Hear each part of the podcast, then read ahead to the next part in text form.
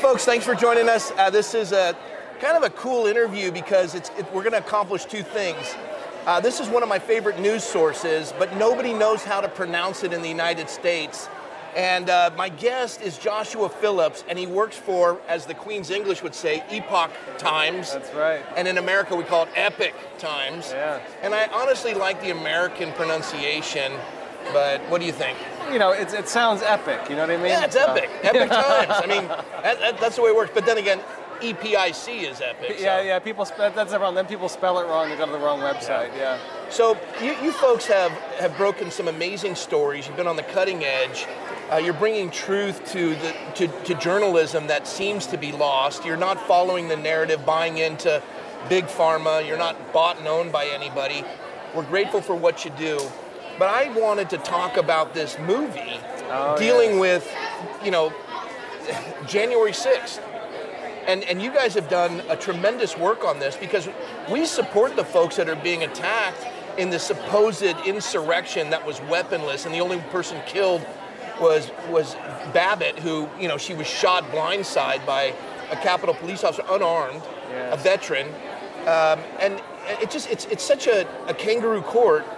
And you guys come out with this documentary. Tell everybody about it, how we can connect with it and watch it. So yeah, we re- we just released a documentary. Did I tell him you're Joshua Phillips? Oh yeah, I think All right, so, good. yeah. That's who he is. just released a documentary, "The Real Story of January 6th," and you know, as we as you mentioned, really, there's a lot of false information out on it. Yeah. And so people have been wondering, like, I think people know instinctively, based on just the way the media's been been promoting it, and the way even like the committee's even contradicting itself in some areas. They know something's weird about it, but they haven't really seen the evidence showing them why it's weird. They, they've seen clips here and there. What we wanted to do was take everything and put it in one place. So we got a lot of footage nobody's ever seen before. Oh, come on, that's great. Uh, Ashli Babbitt, for example, we show the second gunman. A lot of people don't know there's a second gunman. I didn't. Uh, we show evidence on the three other people who died that day, with evidence that they were actually possibly killed by police as well. And we debunk a lot of information as well. We show exculpatory evidence of several individuals. Uh, because when you take the footage people have been shown and you show it in its full context, and we can show that the January because January 6th committee has been doctoring videos, they've been altering evidence. Uh, we can show that.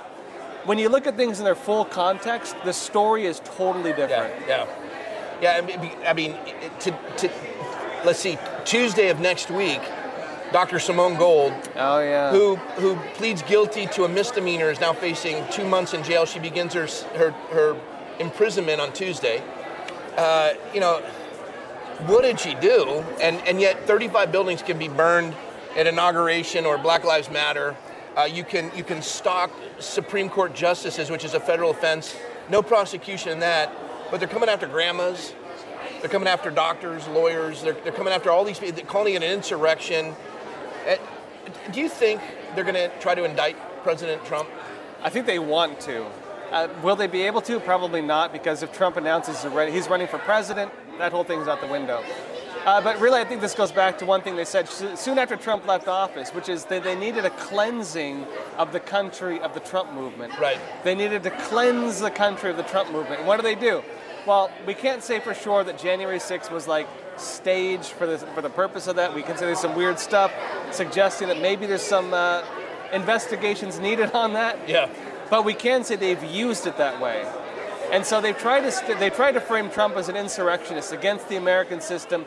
If he tries running, they might try to block him based on that. So they might try to use this to block him from running because of that.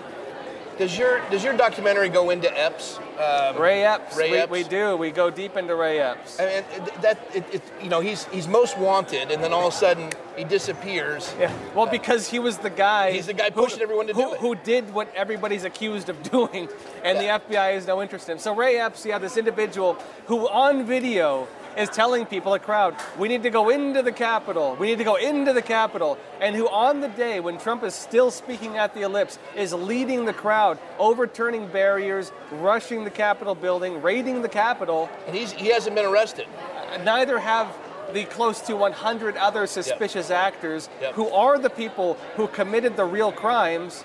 Neither are they, and frankly, the FBI seems to have no interest in the people who actually committed the real crimes, which is ironic because I think most Trump supporters actually believe that those people should be arrested. Yeah. And and the people who claim the whole thing's a, you know pretty much an insurrection don't believe that those people should be arrested, which is, I mean, mind-boggling. Yeah, it is. Well, I I have to say thank you. Uh, and I was, I was, I was talking. There's the Media Row here at Student Action Summit Oh, yeah. has some of the greatest news outlets because we're having to contend with what they used to call mainstream media, which we've come to realize is bought and paid for and hook, line, and sinker, Yeah. and they just live in an echo chamber and repeat everybody's mantra. Real journalism, everyone thought it died, but it isn't. It's just coming in the forms of other organizations like yours. Thank you for the work you do. Our founders gave us the First Amendment so the press would report the truth, the pulpits would proclaim it, and the people would live it. Your job is critical and vital, and all of us thank you for what you do. Bless you, man. Really appreciate it. Thank you. Likewise. Thank you. Okay, tell them how they can watch that show. Where, where are we going to see it? You can go to Epic Times or Epoch, Epoch Times. Times. Uh, Epoch TV, so it's E P O C H TV.com. There you go, and they can watch it. Yep.